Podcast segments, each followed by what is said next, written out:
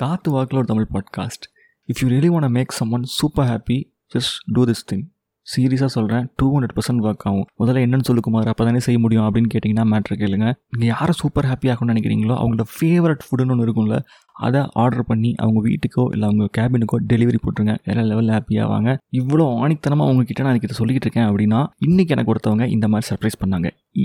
Okay bye நான் சொல்ல மாட்டேனே சொல்ல மாட்டேனே சொல்ல மாட்டேனே. நானே யாரும் சொல்ல மாட்டேன். அப்போ எனக்கு பண்ணவங்க யாரும் சொல்லுவேனா சொல்லுவேனா சொல்லுவேனா ஓகே பாய் நாளைக்கு பார்க்கலாம்.